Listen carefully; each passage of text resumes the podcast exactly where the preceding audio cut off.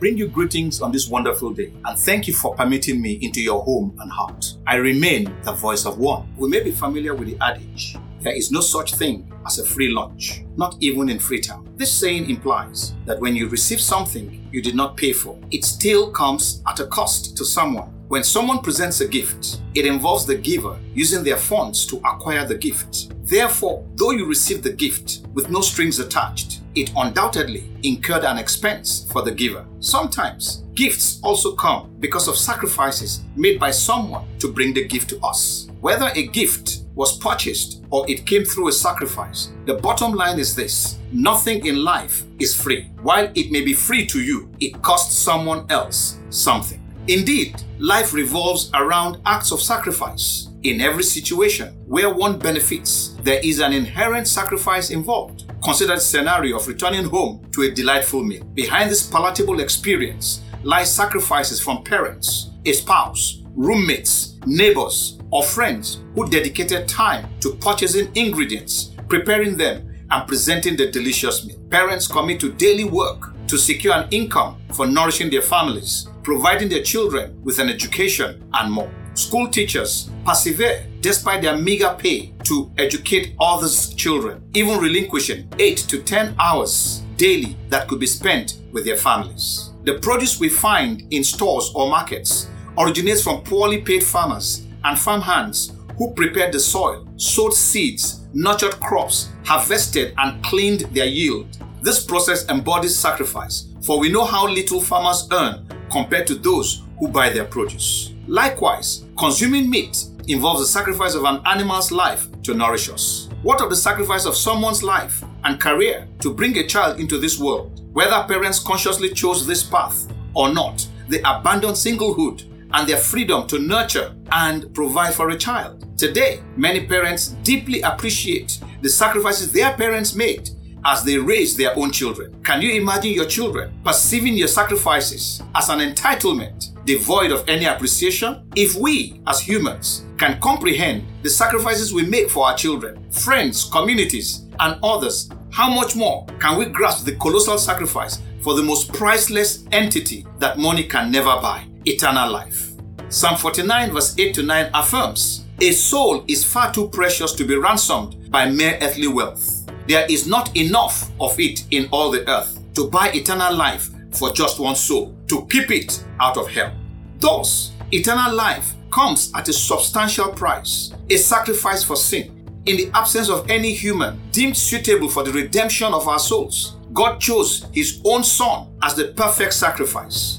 Isaiah prophetically encapsulates Jesus' sacrifice as follows It was our grief he bore, our sorrows that weighed him down, and we thought his troubles were a punishment from God for his own sins. But he was wounded and bruised for our sins. He was beaten that we might have peace. He was lashed and we were healed. We, every one of us, have strayed away like sheep. We who left God's paths to follow our own. Yet, God laid on him the guilt and sins of every one of us. He was oppressed and he was afflicted, yet he never said a word. He was brought as a lamb to the slaughter, and as a sheep before her shearers is dumb. So he stood silent before the ones condemning him. From prison and trial, they led him away to his death. But who among the people of that day realized it was their sins that he was dying for, that he was suffering this punishment? But it was the Lord's good plan to bruise him and fill him with grief. Fueled by profound love for his father, Jesus willingly chose to relinquish the splendor he shared with him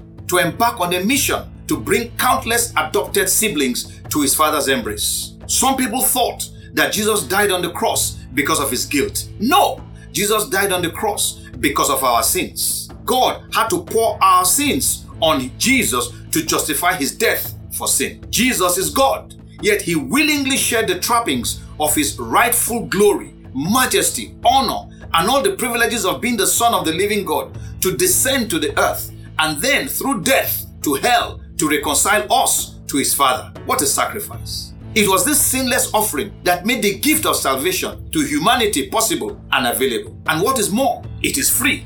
Oftentimes, our spouses, friends, and others gauge our love for them by the value of our gifts or the sacrifices we make to nurture these relationships. God's sacrifice is profoundly valuable because he gave up his only begotten son as an offering to atone for the sins of humanity. The Bible captures a parallel instance of such sacrifice. In Genesis chapter 22, verse 1 to 3, after these things, God tested Abraham and said to him, Abraham, and he said, Here I am. Then he said, Take now your son, your only son, Isaac, whom you love, and go to the land of Moriah and offer him there as a burnt offering on one of the mountains of which I shall tell you. So Abraham rose early in the morning, saddled his donkey, and took two of his young men with him, and Isaac his son. And he split the wood for the burnt offering, and arose and went to the place of which God had told him. Although we're informed in these verses that God was testing Abraham, Abraham was unaware that God was trying him. God directed Abraham to sacrifice Isaac,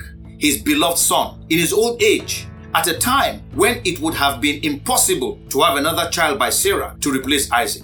Abraham had to relinquish his cherished son and readily obeyed God. Interestingly, Isaac himself willingly submitted to his father as a sacrifice. For it is written in Genesis 22, verse 9 when they came to the place where God told them to go, Abraham built an altar. He carefully laid the wood on the altar. Then he tied up his son Isaac and laid him on the altar on top of the wood.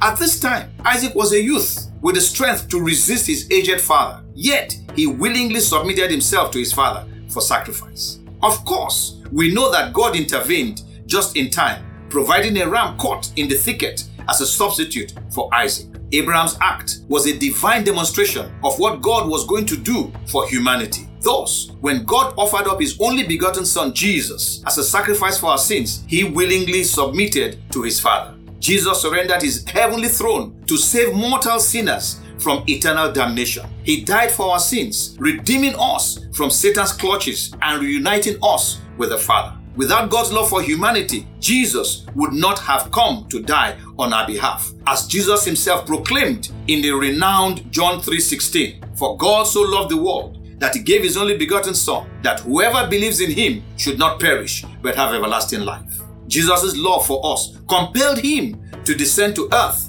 and endure mistreatment from those he had created.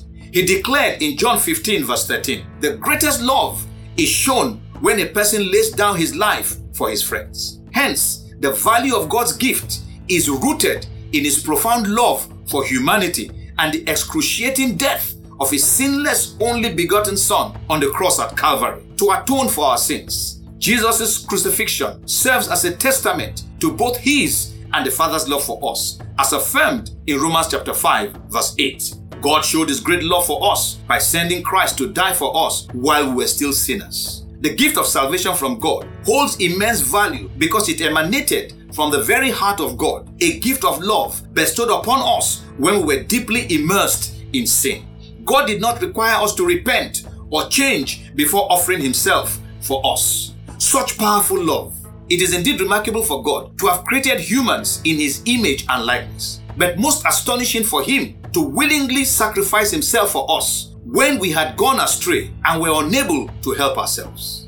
As parents today appreciate the sacrifice of their parents, we also can appreciate Jesus' sacrifice for our sins and accept God's gift of salvation through Jesus. If you desire this gift of God, which is free, though it cost Jesus his life, let me pray with you now.